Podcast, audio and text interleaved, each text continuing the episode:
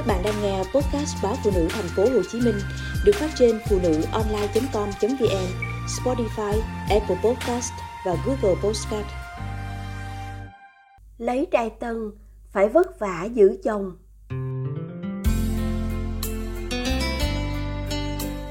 Em than số khổ, 3 lần lấy chồng, lần nào cũng lấy trai tân nên cứ phải sinh đẻ.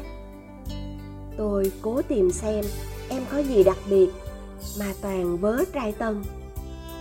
Tôi rà từ hình thức đến nội dung nhưng không phát hiện được gì ngoài em có tài nấu ăn ngon. Có thể con đường ngắn nhất đến trái tim đàn ông là đi qua dạ dày chăng? Cũng có thể tôi là đàn bà, cái nhìn không có tia lửa điện, không nhận ra cái hay, cái đẹp tiềm ẩn của em chăng? Nhưng phải công nhận, câu chuyện của em quá đặc biệt. Phụ nữ tái giá, lấy trai tân là chuyện không hiếm. Nhưng các ông chồng đều là trai tân thì quả là đặc biệt. 3 đứa con, 3 người cha khác nhau, không đứa nào giống mẹ.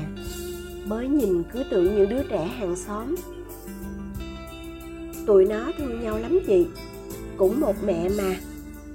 Ông chồng hiện tại thì thương đứa nhỏ nhất hơn vì nó là con ổng. Em vừa nói vừa giải thích thật có lý. Tôi bảo lấy trai tân là may mắn rồi, chứ đụng phải mấy ông có gia đình lại vướng con anh con em phiền phức lắm.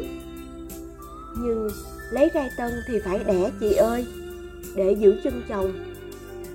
Kể ra câu chuyện của em cũng có phần nan giải. Đàn ông từng có gia đình, khi xây dựng gia đình mới, trong số họ có thể có người không cần có con nữa vì họ đã có con với người vợ cũ. Cũng có người không muốn cảnh con anh con em nên không đẻ. Nhưng có người muốn có thêm con để vợ chồng có sợi dây gắn kết. Với trai tân, chuyện có con với vợ là lẽ đương nhiên, không chỉ duy trì nòi giống mà đứa con còn là nhân chứng của tình yêu.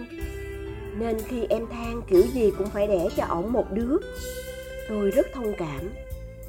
Những điều tôi muốn dặn em là đã 3 lần đò, cố gắng duy trì cuộc hôn nhân này để giữ hạnh phúc cho bản thân, cho con cái. Tôi không bàn đến đứa con nhỏ của em. Thằng bé đang được hưởng trọn vẹn tình yêu thương của bố và mẹ, mà tôi để mắt 2 anh chị cùng cha khác mẹ với nó. Liệu các bé có thật sự vô tư khi mình không có bố, hay khi thấy bố dượng yêu thương em nhiều hơn? Pháp luật không cấm người có nhiều chồng vợ, nhưng phải hợp pháp.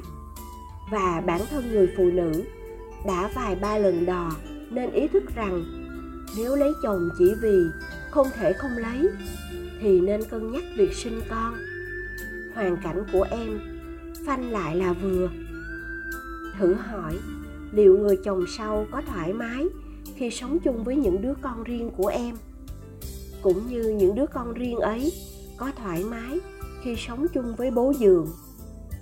Và một lúc nào đó, biết đâu người chồng trai tân sẽ ngao ngán bởi đàn con lóc nhóc mà chẳng phải con mình.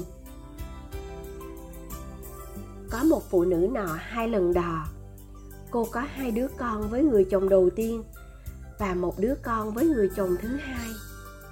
Hạnh phúc với người chồng thứ hai chừng 1 năm.